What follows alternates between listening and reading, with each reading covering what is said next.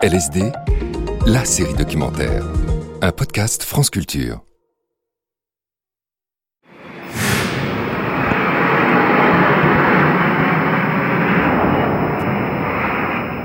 On va faire un peu comme l'autre fois, on va peut-être remonter un petit peu euh, en arrière, quoi. hein. Un petit peu. Un petit peu. hein. 1, 2, 3, 4, 5, 6, 7.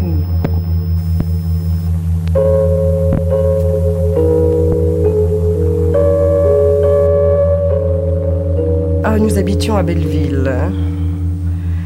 Il y avait à Belleville une forte concentration d'émigrés. C'était presque un petit ghetto.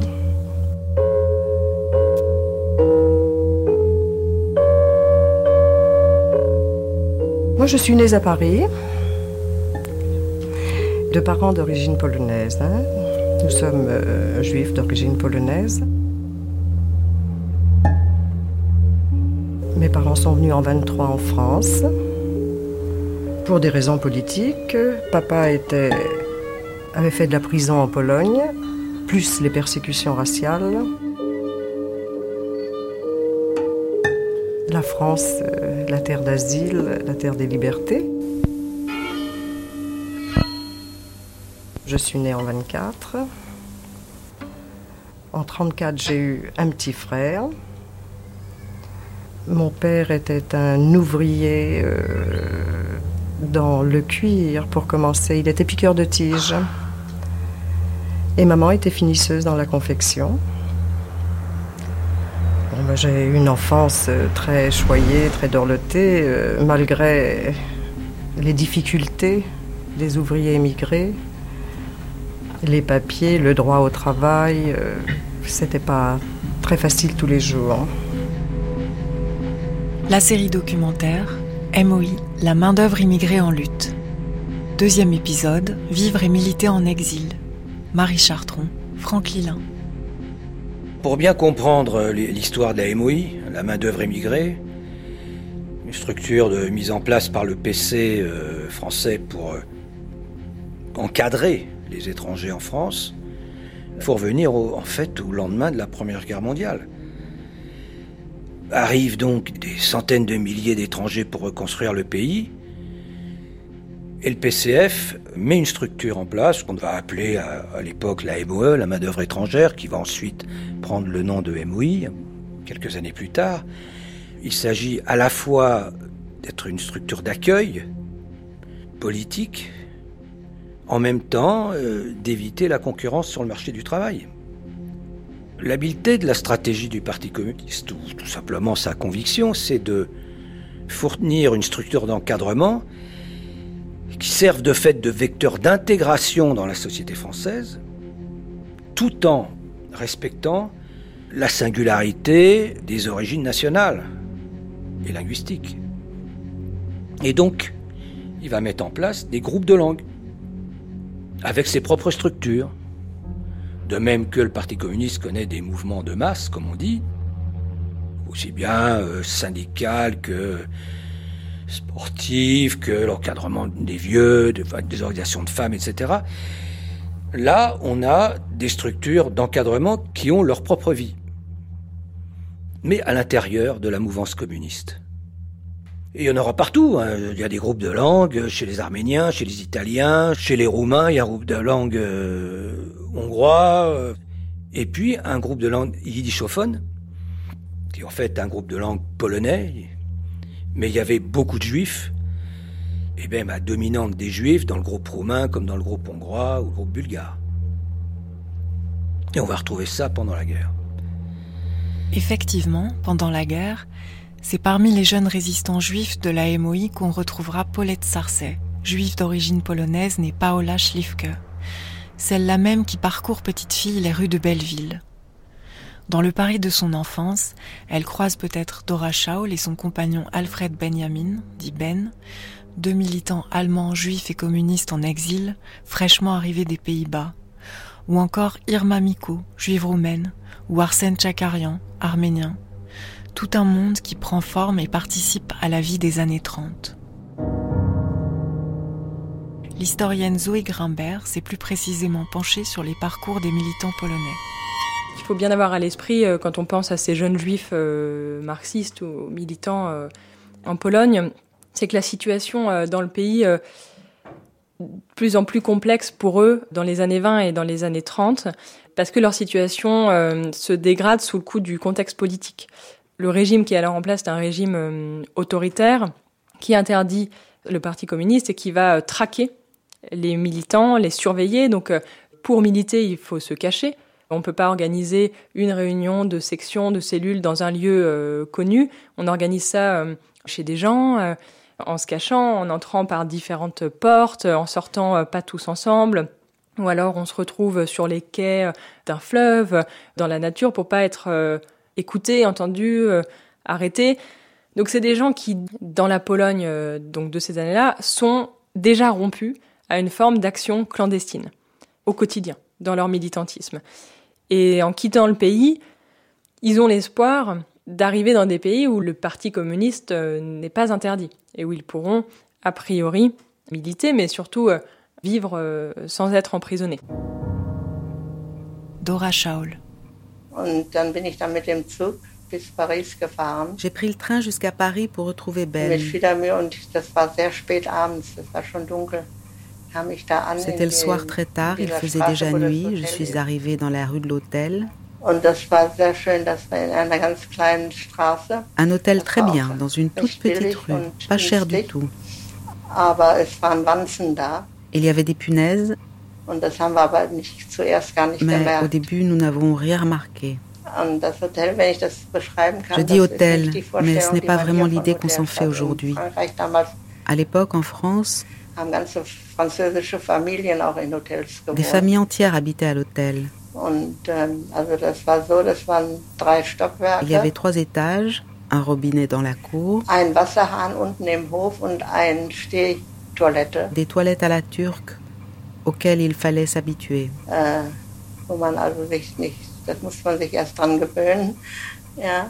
Ähm, C'était dans la rue de Bièvre. Bon, les punaises. Ça nous démangeait sans que l'on puisse se l'expliquer. On pensait que c'était le changement de nourriture, un problème cutané. Mais un jour, j'en ai vu se promener. La nuit, on partait en chasse et on pouvait deviner à la couleur du sang qui elle venait de piquer.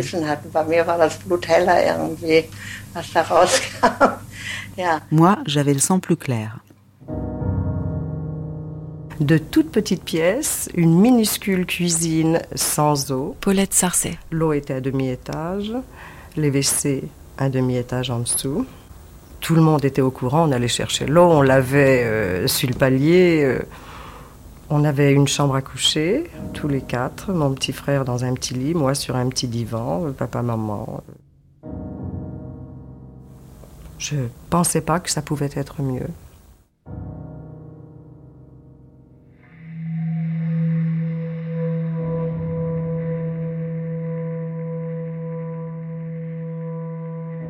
L'idée euh, qui est, je dirais pas unanime, hein, mais qui est majoritaire, c'est de dire il faut repeupler la France. On ne peut pas la repeupler uniquement avec les naissances. Donc, l'immigration doit être un levier pour repeupler la France. Gérard Noiriel, historien. C'est ce qui va expliquer la loi de 1927 sur la nationalité française, qui est relativement plus généreuse, je dirais, par rapport à l'accueil et par rapport à la naturalisation. C'est-à-dire, désormais, à partir de la loi de 1927, eh bien, il suffit de trois années de présence en France pour pouvoir demander la nationalité. Mais dans le même temps, il y a des barrières qui sont mises. Par exemple, c'est en 1927 qu'il y a une, confirmation de ce qui était présenté comme une législation d'exception de la Première Guerre mondiale, ce qu'on appelle la déchéance de nationalité. Elle est confirmée par la loi de 1927. Donc on voit qu'il y a les deux paramètres, ouverture d'un côté, mais fermeture aussi de l'autre. Autre mesure importante en 1927, c'est que les enfants nés d'un couple mixte, mais d'une mère française, parce que c'était le cas le plus fréquent, parce que les travailleurs immigrés, c'était la plupart du temps des hommes à l'époque. Hein. Eh bien, dans les cas des mariages mixtes, désormais, à partir de 1927, les enfants ayant une mère française sont déclarés français. Ce n'était pas le cas auparavant. Donc il y a toute une série de mesures comme ça qui visent à faciliter la francisation. Et puis arrive ensuite la crise de 29. Claire Mouradian, historienne. Au moment de la crise de 29 et ses suites en France, hein, en 30-31, euh, il y a du chômage et donc euh, bah, les naturalisations deviennent plus difficiles. Donc c'est vraiment lié aux questions économiques, comme aujourd'hui d'ailleurs. À ce moment-là, les naturalisations vont devenir plus compliquées. puis il y a une montée de la xénophobie aussi avec les problèmes de travail, enfin les lois Laval qui euh, rendent plus difficile le, le, travail pour les étrangers. Et donc dans cette période-là, de, façon très rapide, enfin il y a une succession de politiques. Tout le monde se connaissait. Euh, c'était un petit village. Euh, pas de discrimination. On était des camarades d'école, on se revoyait après l'école, on jouait ensemble dans la rue. Sauf que dimanche, j'allais au patronage, où il y avait des excursions d'organiser, où il y avait un groupe de danse, un cours d'art dramatique, euh, un groupe sportif. On avait beaucoup d'activités. Dans les années 30, les côtés positifs de cette loi de 27 vont se retourner. Parce que la droite et l'extrême droite vont l'utiliser en disant on a trop naturalisé. Et ça, ça va être la grande question des années 30, quand le problème des réfugiés va devenir intense. Parce que tant qu'il s'agissait d'une immigration populaire, d'ouvriers, de gens qui voilà exerçaient des fonctions, y compris dans l'agriculture. On avait aussi des ouvriers agricoles. Hein. Là, ça posait pas de problème, mais la question des réfugiés va élargir la question de l'immigration aux classes moyennes puisque dans les réfugiés qui vont fuir le nazisme, par exemple, eh bien, un certain nombre sont avocats, sont médecins, etc., et vont entrer en concurrence par rapport aux classes moyennes françaises. Dans une situation de crise, de fermeture aussi de ces professions, on va montrer du doigt les concurrents étrangers, enfin, issus du monde des réfugiés, et ça, moi, à mon avis, ça va jouer un rôle déterminant dans le basculement de la Troisième République vers le régime de Vichy, puisqu'on voit qu'avant 39 déjà, avec les décrets loi de 38, etc., on a eu un basculement de plus en plus euh, rétrograde et lié à l'antisémitisme aussi, il faut bien le dire pour cette époque-là, qui est expliqué par le fait que la Troisième République a été trop laxiste à l'égard donc des naturalisations à partir de 1927. Mon père euh, avait créé avec d'autres euh, personnes des patronages. Des patronages où on nous apprenait le yiddish et où on nous donnait une culture générale euh, très progressive. Alors j'étais élevée dans ces patronages, nous partions en colonie de vacances, nous partions camper plus tard quand nous étions des adolescents. C'était très sympathique, c'était très avancé. J'ai appris beaucoup, beaucoup, beaucoup de choses. Je crois que l'avenir a été déterminé par mon éducation et à la maison et dans ces patronages. On a tendance à oublier à quel point dans cette partie de l'Europe et dans ces familles en particulier, la question linguistique était euh, importante, ou en tout cas, euh, ces militants parlaient euh, souvent plusieurs langues. Alors le yiddish étant la langue maternelle de la quasi-totalité d'entre eux, si ce n'est euh, vraiment tous. En plus du yiddish, une partie d'entre eux parlait euh, le polonais, évidemment, parce qu'ils parlaient la langue du pays dans lequel euh, ils vivaient. Certains avaient des rudiments d'hébreu qu'ils avaient appris souvent dans les écoles traditionnelles, qu'ils parlaient pas nécessairement couramment, mais en tout cas qu'ils maîtrisaient en partie. Une partie d'entre eux ont eu l'occasion d'aller à l'école dans des écoles soit allemandes, et donc parlaient allemand ou des lycées polonais notamment, et donc parlaient le polonais, mais apprenaient aussi à cette occasion d'autres langues dans ces lycées euh, plus classiques, si on veut.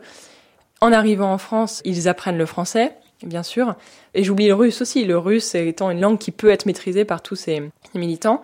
Donc ce sont des gens qui sont polyglottes, qui se réunissent autour du yiddish, bien sûr, qui vont aussi parler français euh, en France, mais qui ont cette maîtrise euh, de plusieurs langues. Je n'avais pas le sentiment d'émigrer, je l'avais un peu quand euh, des camarades montaient à la maison et que mes parents parlaient le français très mal. C'est vrai que ça me gênait. Euh, je sentais que j'étais pas comme les autres. C'est vrai que ça me gênait euh, et que je n'aurais pas aimé que maman vienne voir euh, une maîtresse, une institutrice ou le directeur parce que elle parlait pas tout à fait comme les autres. Elle parlait même très mal le français. Mais autrement, non, non. Je ne me sentais pas inférieure aux autres.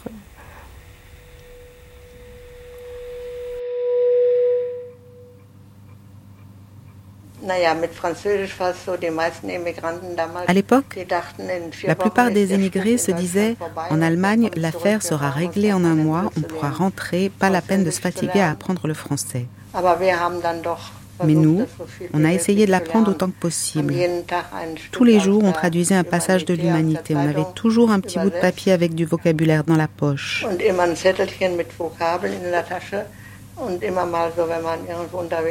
Partout où on allait, on notait des mots et on les apprenait.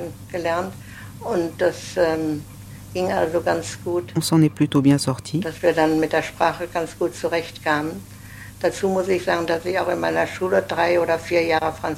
faut dire aussi que j'avais étudié le français à l'école pendant trois ou quatre ans. Donc j'ai trouvé ça relativement simple. Mais ça n'a pas été le cas pour tous les émigrés. Et donc vous avez toute une série d'associations qui gravitent de manière plus ou moins officielle autour de ces groupes de langues et donc autour de la galaxie communiste et qui permettent de rassembler en fait beaucoup plus largement et d'influer beaucoup plus largement que euh, autour des simples détenteurs euh, de la carte du parti ou du syndicat. Dimitri Manessis, historien. Il faut vraiment imaginer ça comme tout un univers assez complexe dans lequel différentes organisations peuvent se chevaucher, se superposer, ce qui tisse, si vous voulez, tout un tas de réseaux de sociabilité visant à, à toucher les individus dans tout un tas de domaines de la vie quotidienne, que ce soit le sport, que ce soit le théâtre, que ce soit le syndicat, que ce soit la propagande politique plus spécifiquement.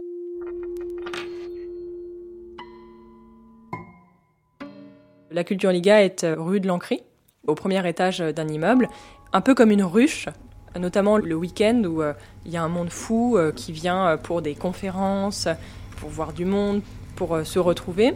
Et au quotidien, on peut y trouver une bibliothèque yiddish, ce qui est utile pour des gens qui ne trouvent sinon pas de livres yiddish facilement, une salle de lecture aussi, une chorale, une chorale juive, une troupe de théâtre aussi, ce qui montre le dynamisme culturel de ce milieu ce milieu donc euh, associatif en l'occurrence.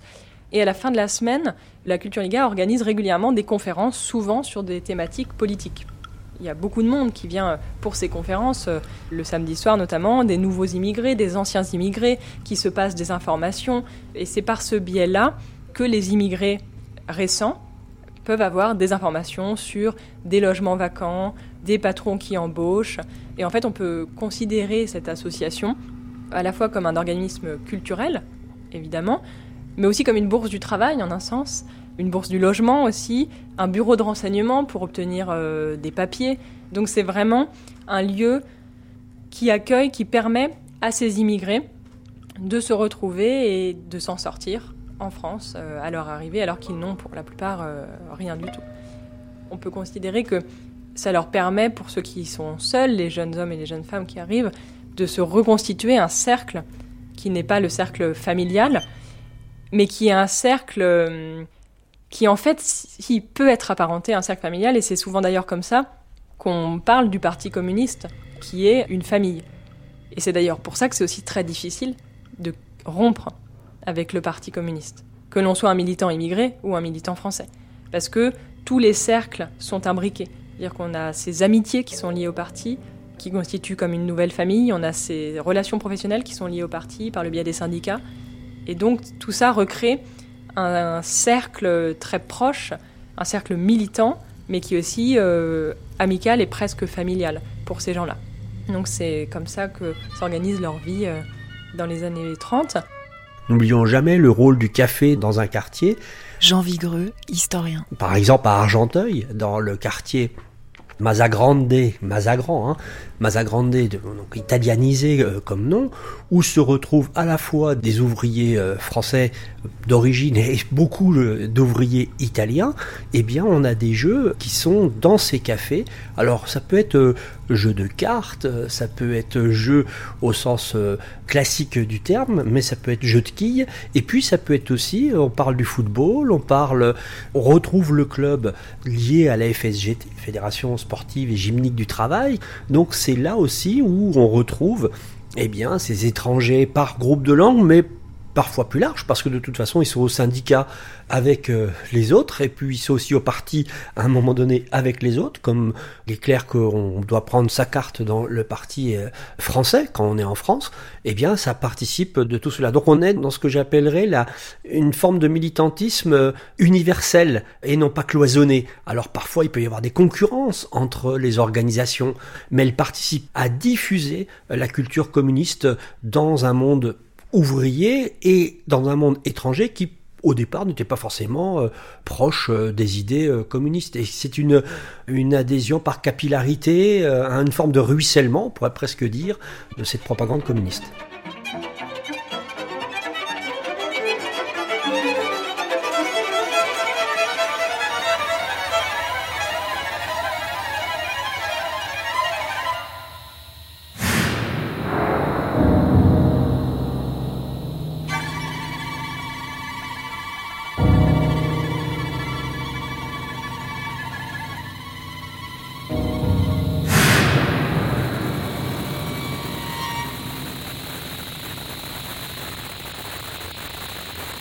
La crise des années 30, elle est d'une violence extrême. Hein.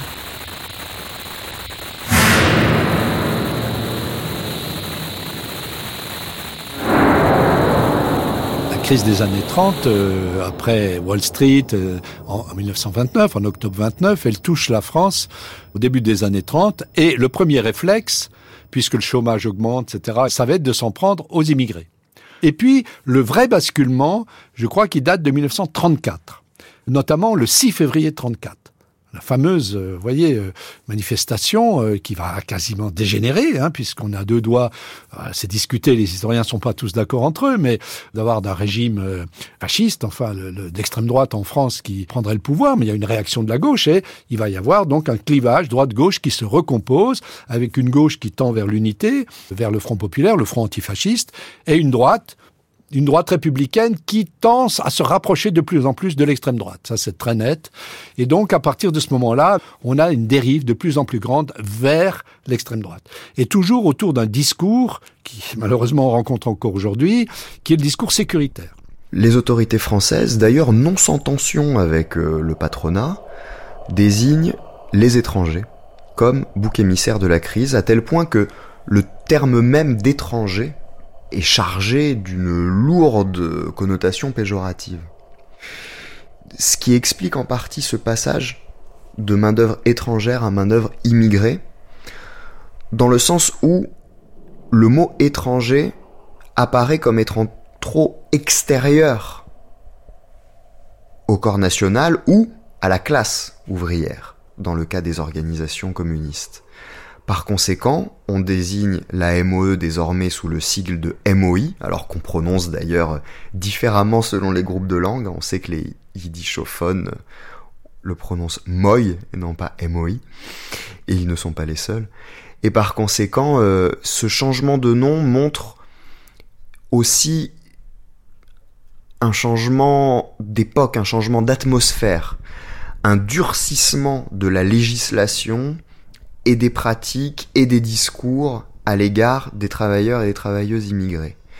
Les organisations ouvrières, CGTU, PCF, en tiennent compte et y compris dans leur expression et dans le nom même de l'organisation qui encadre les étrangers, vont s'adapter à cette situation nouvelle.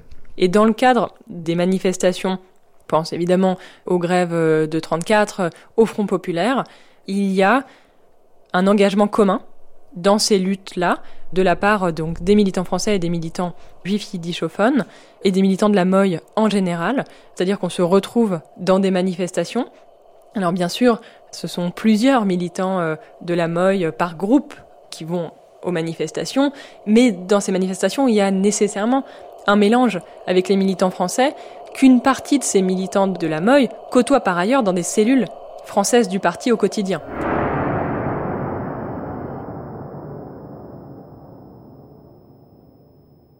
D'ailleurs, papa s'est reconverti euh, dans la confection pour dames dans les années 36, puisqu'il n'y avait plus absolument de travail dans le cuir. C'est vrai qu'il était sur une liste noire, euh, il était syndicaliste. Et pendant les grèves, euh, il était ameneur et il avait été au chômage pendant de nombreux mois. Donc il s'est reconverti, maman étant finisseuse dans la confection pour dames. Lui étant un mécanicien euh, sachant coudre à la machine, il s'est reconverti euh, dans la confection pour dames et il était ouvrier à domicile. Ils ont loué un petit atelier à Belleville, également dans la même rue. Papa cousait à la machine, maman faisait la finition et, et on livrait et on recherchait du travail. La vie était très dure. Euh, je me souviens qu'il fallait aller acheter à crédit le pain, le beurre, et l'épicier marquait sur le livre la dette. C'était très dur.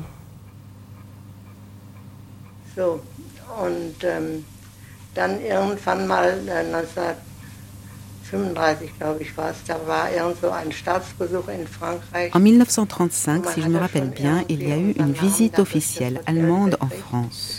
Et nos noms avaient certainement filtré par le biais de l'hôtel. Un matin, la police frappe à la porte de la chambre et veut arrêter Ben.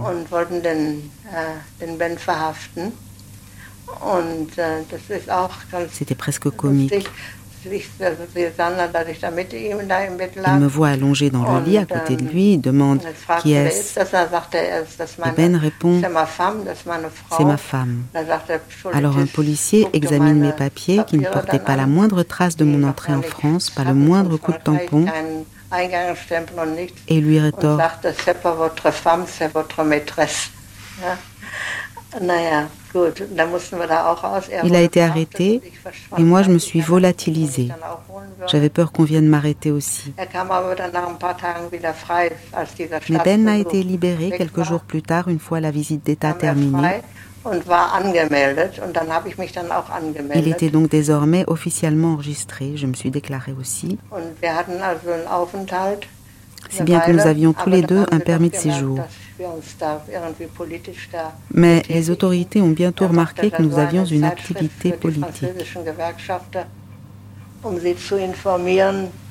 Ben faisait un journal pour les syndicalistes français pour les informer de ce qu'il se passait en Allemagne. On a été expulsés tous les deux. On avait 48 heures pour quitter la France.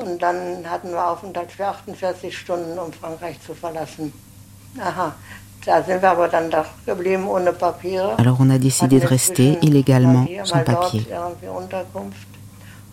On logeait à droite, à gauche. Notre dernier logement était même très bien.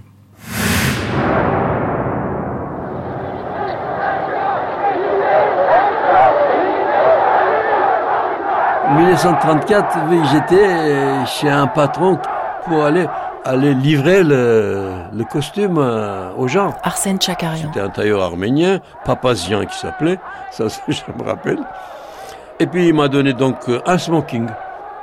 Il m'a donné des tickets d'autobus aussi pour amener à Place la Concorde, rue Royale, pendant que je marchais du côté du jardin Tuileries.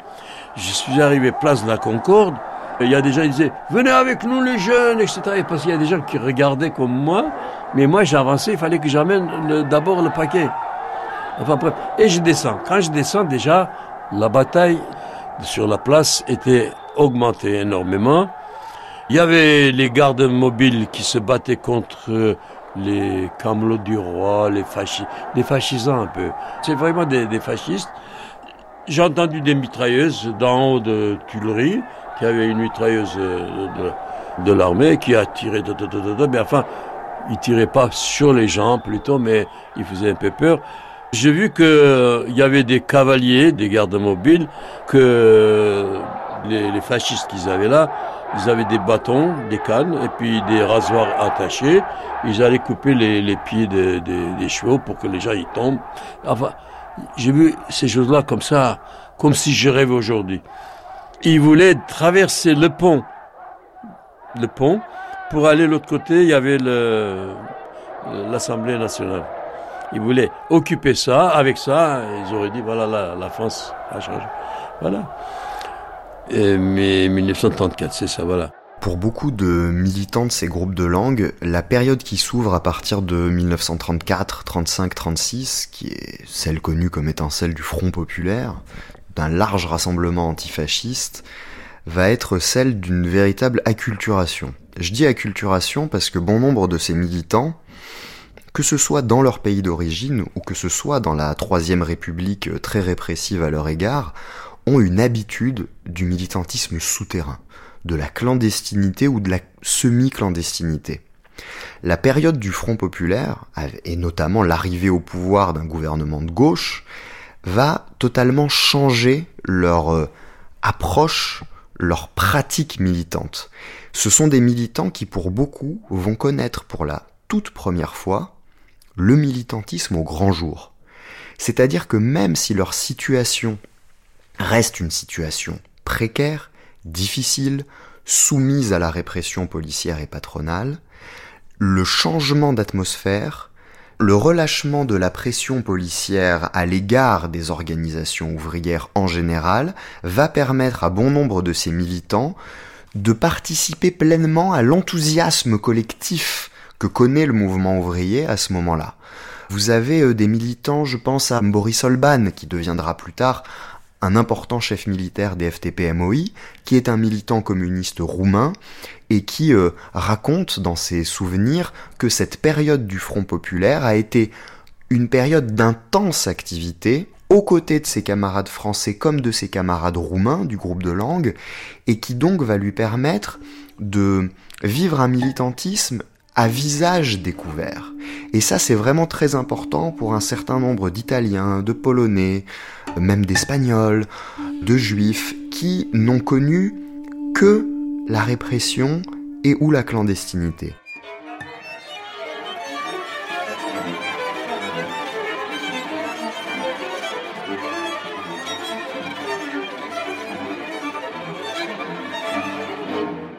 Léon Blum, le 25 octobre 1936. Et au surplus, mes chers amis, ce pays dont on s'applique vis-à-vis des opinions hostiles à exagérer et à dramatiser les divisions, sur qui l'on montre déjà les discordes civiles suspendues.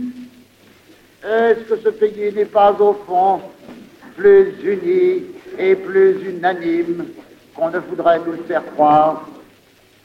Voilà pourquoi je ne m'inquiète pas des rumeurs. Voilà pourquoi je ne m'alarme pas des manœuvres. Voilà pourquoi je reste convaincu que rien ne peut porter atteinte à la cohésion et à la solidité du Front populaire. J'achève par cet acte de confiance et d'espérance, je sais, chers amis, chers camarades, à quel point il répond à vos sentiments et à vos voeux.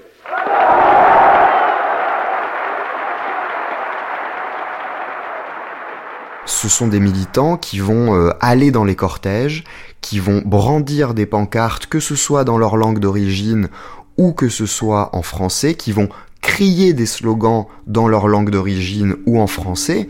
Et d'ailleurs, une des conséquences de cela, c'est que la presse de droite et d'extrême droite va le voir également, va le constater également, et par conséquent va tenir tout un discours non seulement anticommuniste ou antisocialiste, mais également un discours très xénophobe présentant le Front populaire comme finalement une politique visant déjà, j'ai envie de dire, à remplacer les populations françaises par des hordes étrangères venues semer le trouble et la révolution dans le pays. C'était un discours que ces euh, ligues d'extrême droite ou que cette presse de droite pouvait déjà tenir avant, bien entendu. Mais au moment du Front populaire, avec l'arrivée au pouvoir de Léon Blum, avec ce soutien critique des communistes au gouvernement en place, va prendre d'autant plus d'ampleur. Ce Front populaire, tout, comme le Parti communiste était présenté comme le parti de l'étranger, le gouvernement de Front populaire va être présenté comme un gouvernement de l'étranger, manipulé par Moscou, dirigé par un juif et euh, très libéral vis-à-vis des populations immigrées. À 15 ans, je voulais partir me battre en Espagne, vous voyez? Henri Carayan. J'ai eu d'autres camarades de Vanvelin qui sont partis, vous voyez, des Tchécoslovaques. Il y en a un qui est venu avec un bras coupé, l'autre... Enfin, il y a eu d'autres de mes camarades qui sont partis tout jeunes. Ils ont falsifié leur, leur âge, ils sont partis. Ma mère a dit, écoute, nous sommes euh, des survivants du génocide, je ne suis pas contre que tu te battes pour tes idées, si c'est ça ton idéal.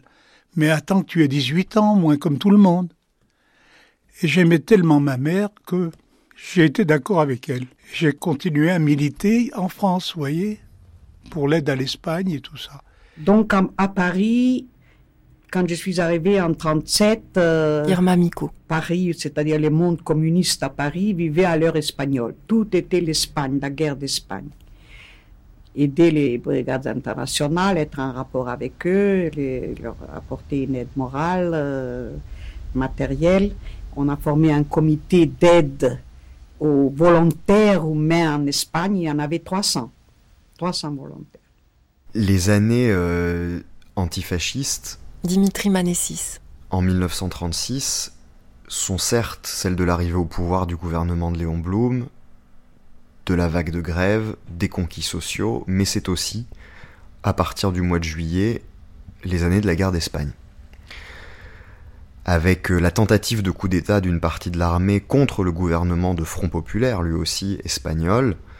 Cette tentative échoue, et c'est le début d'une guerre terrible qui va durer jusqu'en 1939 et qui voit s'affronter les républicains contre les nationaux, mais qui est analysée par le mouvement ouvrier dans le monde comme un affrontement entre fascisme et antifascisme.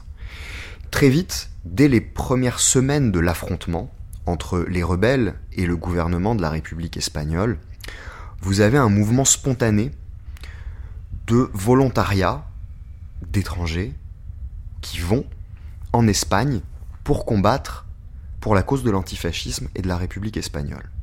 En France, ceux qui sont les mieux placés pour constater cet élan spontané des volontaires, ce sont justement les secteurs de la MOI, de la main-d'œuvre immigrée, puisque ce sont eux qui sont en contact avec toute cette émigration politico-économique, avec tous ces exilés, tous ces réfugiés antifascistes, allemands, italiens, surtout allemands depuis 1933, rappelons-le.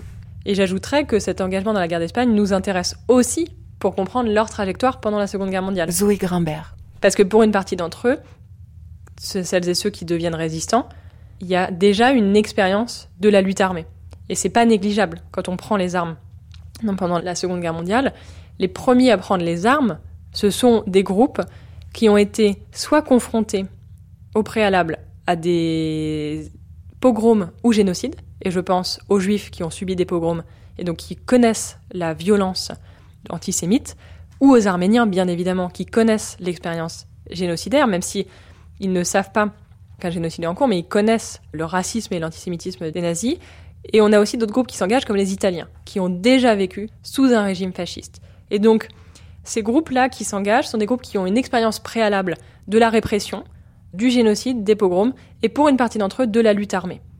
Et c'est central, parce que ce sont les premiers à s'engager pour cette raison, parce qu'ils ont ce savoir-faire et aussi cette mémoire des persécutions et de la lutte. Par conséquent, c'est le tout premier groupe de volontaires étrangers, non pas spontanés, mais organisés, va franchir la frontière des Pyrénées, va aller combattre au Pays basque au sein des milices du Parti communiste espagnol, et ce groupe d'une vingtaine de personnes, l'historien Édouard Sill l'a bien montré, est composé majoritairement de communistes qui viennent de la main-d'œuvre immigrée de France. Et d'ailleurs, ce groupe prend comme nom Valéry Wrobleski, c'est-à-dire le nom d'un général polonais, mais d'un général polonais qui a combattu pour la Commune de Paris en 1871. C'est donc une manière pour ces militants de raccrocher à la fois des traditions nationales et des traditions combattantes internationalistes, à la fois des traditions françaises, la Commune, mais aussi des traditions polonaises, la lutte pour l'indépendance de la Pologne contre la Russie, le tout relié dans une matrice, dans un lien, dans un ciment qui est l'antifascisme.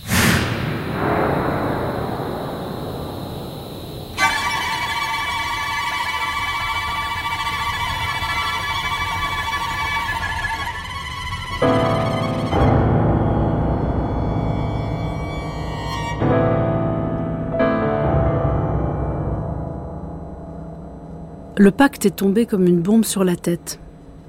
C'était, je crois, une couleuvre très difficile à avaler pour les juifs, les communistes juifs, car on combattait doublement, triplement motivé contre le fascisme. Je ne me sentais pas encore tout à fait juive, c'était progressif. J'étais à 90% communiste. Je me suis sentie plus juive pendant la guerre quand on m'a mis le tampon sur la carte d'identité. Je me souviens de réunions avec des discussions très passionnées sur le pacte, que avait fait une trouvaille extraordinaire d'avoir renvoyé les impérialistes les uns contre les autres. C'était présenté comme quelque chose de génial. On se réunissait chez les Roumains, et c'était la chose dont on discutait le plus. Depuis toujours, les réunions commençaient par la situation politique, et là, le thème numéro un, c'était le pacte.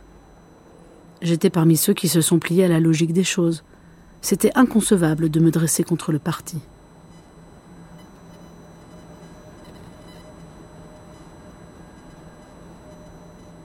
Irma Miko, extrait d'un entretien avec Denis Péchanski, 1985. Le pacte germano-soviétique. Alors c'est un grand ébranlement, un euh, moment quand même terrible dans l'histoire du parti. Et puis vous, ça vous pose pas tellement de problèmes Adam Reisky. Oui et non. Oui et non. Quand on dit le pacte aujourd'hui, on voit l'événement tout entier. Tout événement a toujours une chronologie. Le pacte avait plusieurs moments. Il y avait le premier moment du pacte où euh, nous étions censés, et nous l'avons acquis comme un traité de paix entre Staline et Hitler, ou entre Moscou et Berlin. Et euh, ça a été présenté comme un, euh, un mouvement, un geste diplomatique. Les uns voulaient s'allier avec Hitler, Staline était, plus malin que les Occidentaux, il les, a court-circuités, il a pris les devants, et c'est lui qui s'est lié pour gagner des années de peu. Et l'interprétation était que Hitler ne fera pas la guerre grâce à cela. Bon, sept jours après, et il faut dire que le Parti communiste est toujours sur des positions de défense nationale pendant cette période encore. Mais le premier, il y a l'entrée des troupes allemandes en Pologne. Et là, on voit que c'est la guerre. Donc, il y a à nouveau une interprétation, c'est Hitler qui a trahi les pactes, c'est lui qui n'a pas tenu parole.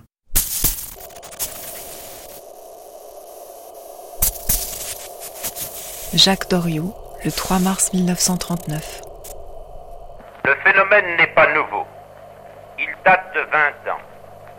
Sitôt après la guerre, nous avons confondu l'immigration nécessaire avec l'adoption des rebuts de tous les pays. Nous avons naturalisé de préférence les politiciens que les travailleurs honnêtes. Les amis de Blum et de Torres ont eu davantage droit de citer que les modestes producteurs. Tout a été faussé par la politique. L'invasion espagnole souligne le danger. Elle ne le crée pas. Il est plus ancien et plus profond. Aussi, il faut lui appliquer des remèdes qui portent sur l'ensemble des étrangers. Le Parti populaire français a proposé un certain nombre de mesures qui permettraient au pays d'utiliser la main-d'œuvre étrangère tout en se gardant des dangers que provoquent les émigrés politiques. Selon lui, il conviendrait de réviser les naturalisations d'après-guerre en vue de maintenir dans le cadre français des forces utiles et d'en écarter les forces politiquement, socialement et économiquement néfastes une règle fondamentale présiderait à l'élaboration de ce statut. La priorité absolue du travail pour les Français. Les étrangers ne feraient en France que ce que les Français ne peuvent ou ne veulent faire. Cette règle permettrait de n'admettre que l'immigration nécessaire à notre production et non celle qu'exige communistes et socialistes pour renforcer leur cohorte révolutionnaire. On a une dérive de plus en plus grande vers l'extrême droite. Gérard Noiriel. Et c'est cette dérive-là qui progressivement va amener la République à elle-même adopter des mesures qu'elle critiquait auparavant. Ça, c'est Daladier. C'est quand même le parcours de Daladier qui avait été un artisan du Front populaire, hein, un radical mais, mais progressiste, qui bascule progressivement et qui va être donc responsable des décrets-lois de 38 qui sont le marchepied vers ce qui se, sera généralisé sous Vichy. Alors les décrets-lois de 38, il y a ceux de mai 38 et ceux de novembre 38. Il y a l'idée que la France euh, reste ouverte aux réfugiés, mais l'un des enjeux majeurs, ça sera le décret de mai 38, c'est que ces réfugiés qui sont indésirables, soit parce qu'on estime qu'ils ont commis un délit, soit parce qu'ils sont communistes. Eh bien, euh, là, le problème, c'est qu'ils sont inexpulsables. Quand vous avez un réfugié, il a fui son pays, où est-ce que vous allez le renvoyer? Donc cette question-là, elle avait déjà été posée auparavant, mais en 35, on décide qu'on va les assigner à résidence.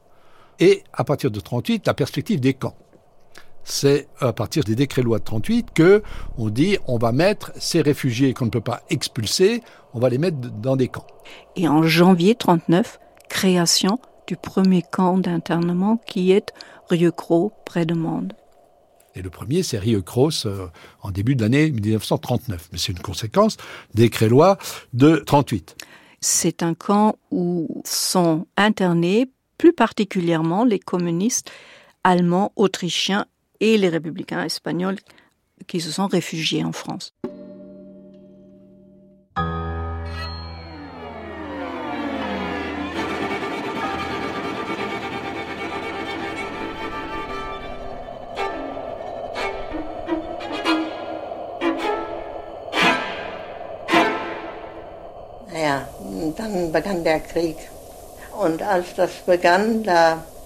Quand la guerre a commencé, il y avait partout de grandes affiches invitant tous les hommes d'origine allemande,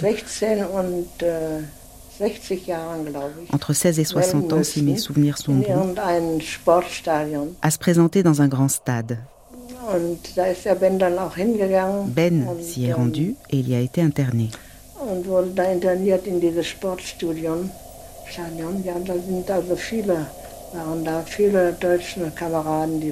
De nombreux camarades allemands y sont allés. Nous l'avons accompagné. On lui a dit au revoir d'un signe de main. Il n'y est pas resté longtemps. On l'a emmené dans un camp. Et moi, je suis resté sans papier, sans permis de séjour. Ähm, Les camarades m'ont alors conseillé de me déclarer rapidement auprès de la police parce que rester illégalement en France pendant la guerre pouvait être très dangereux. On aurait pu me prendre pour une espionne allemande. Donc, je l'ai fait. Et bien sûr, c'était stupide. Il y a le début de la guerre, septembre 39, et c'est à partir de ce moment-là qu'il va y avoir à nouveau un contrôle d'une certaine catégorie. Les hommes en âge de pouvoir prendre les armes, c'est-à-dire c'est tous les hommes qui sont contrôler, interner d'abord ou arrêter et contrôler. Mestil Kilsmer, historienne. Pour euh, savoir si on les intègre dans des unités spéciales, euh, les groupements de travailleurs étrangers, etc. Et les femmes, là, seulement une certaine catégorie de femmes. Et ces femmes-là sont souvent oubliées. Parce que on dit il y a eu un internement des hommes après le début de la guerre. Et puis en mai 40, il y a des femmes qui sont internées parce que c'est la débâcle, c'est l'avance des troupes allemandes qui fait qu'on va interner les femmes allemandes et autrichiennes, les femmes étrangères. J'ai fait la queue pendant des heures. Il y avait plein de femmes qui attendaient déjà à la police et quand mon tour est arrivé, on m'a donné un papier äh, m'invitant à me présenter trois jours plus tard avec des bagages. C'est ce que j'ai fait. Alors il y a les unes qui viennent docilement et il y en a qui ne viennent pas. Il y a aussi bien sûr des femmes qui ne viennent pas, mais il y a On se moque parfois, et je pense à juste titre, de la discipline des Allemands. On est discipliné. Et le parti communiste allemand avait par ailleurs donné l'ordre, il faut respecter les ordres, il faut être discipliné, il faut suivre les lois, les, le règle, le règlement surtout. Ça, c'était un, mot d'ordre et je crois que c'est pour ça que ces femmes ont suivi. Il y avait aussi des personnes, mais c'était plutôt une minorité qui s'est dit non, non, on va pas, on va pas se, on va pas se déclarer. Quelqu'un m'avait donné un sac à dos, une petite couverture et quelques effets. On ne pouvait pas emporter grand-chose. À la préfecture de police, j'ai attendu. D'autres femmes y étaient déjà. Nous sommes devenus très amis par la suite, mais à ce moment-là, on ne se connaissait pas. Au bout d'un moment, on nous a fait monter dans un panier à salade et on nous a conduites à la prison pour femmes.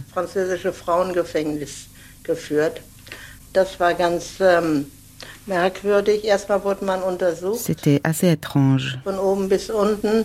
Also es war beinahe wie eine gynäkologische D'abord, on de la tête so aux pieds, quasiment une auscultation gynécologique. Aber, äh, außer vom Eingang und von dieser Untersuchung, Mais à l'exception de l'entrée de la fouille, la prison était administrée par des religieuses. Also das war, und wir machten uns da miteinander bekannt und versuchten irgendwie die Zeit On a fait connaissance, on a essayé de tuer le temps. J'ai commencé à faire des dessins des sœurs et de toutes ces images pieuses, au-dessus desquelles on avait d'ailleurs suspendu un masque à gaz.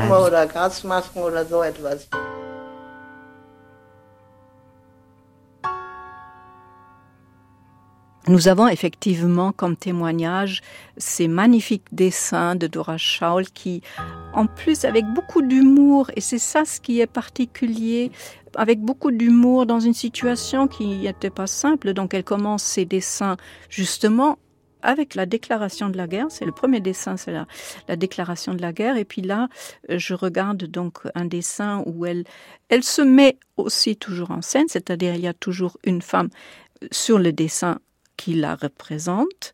Et là, elle part avec une valise, un sac à dos, et elle part de l'hôtel. Et elle laisse derrière, entre autres, un chien qui pleure. Donc il y a un petit chien, elle a dessiné un petit chien qui pleure. Donc on voit bien l'ironie et l'attitude ironique de Dora Schaul. Et plus particulièrement, le dessin où elle montre le départ en panier à salade, elle n'oublie pas de mettre un drapeau où elle met liberté, égalité, fraternité. Donc elle cite la devise républicaine tout en mettant un drapeau qui cache le mot égalité.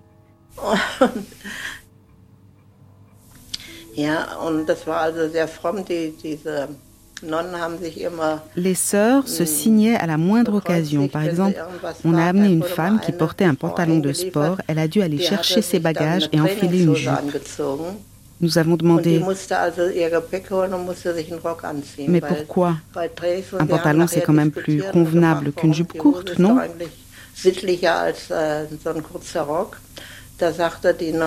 Et la sœur a répondu Non, parce qu'on peut voir ses jambes jusqu'en haut. On les taquinait un peu quand on se lavait, on montrait un maximum de chair nue.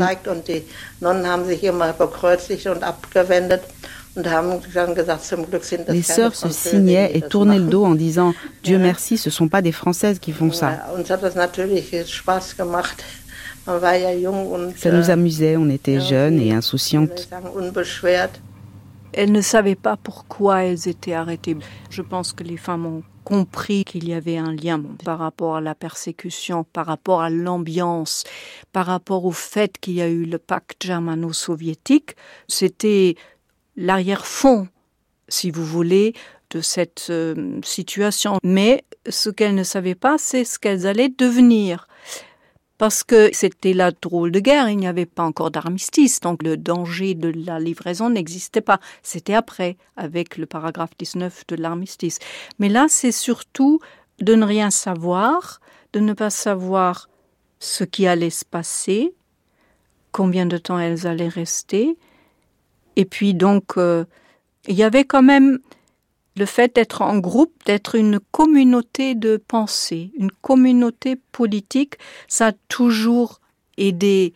Et ça, c'est, il faut vraiment s'imaginer ça aussi. C'est très important que c'est des femmes qui avaient déjà une vie politique avant, qui s'étaient engagées, qui se sentaient en communauté parmi des personnes qui étaient du même bord. Donc ça, c'était aussi quelque chose qui les aidait à, supporter la situation.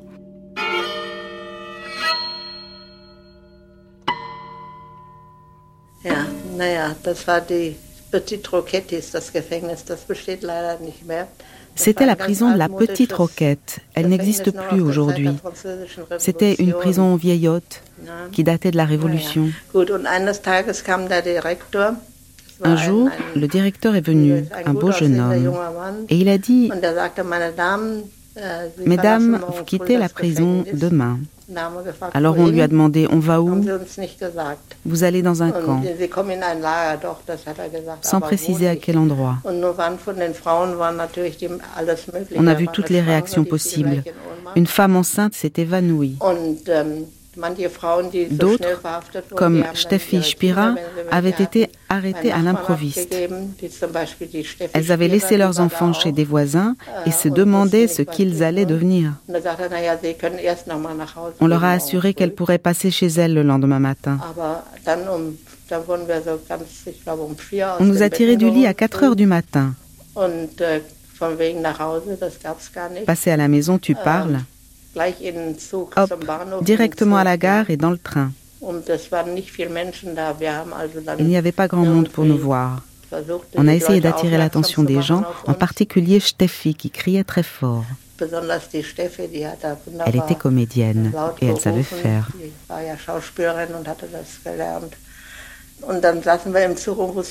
On s'est retrouvés dans le train sans savoir où nous allions.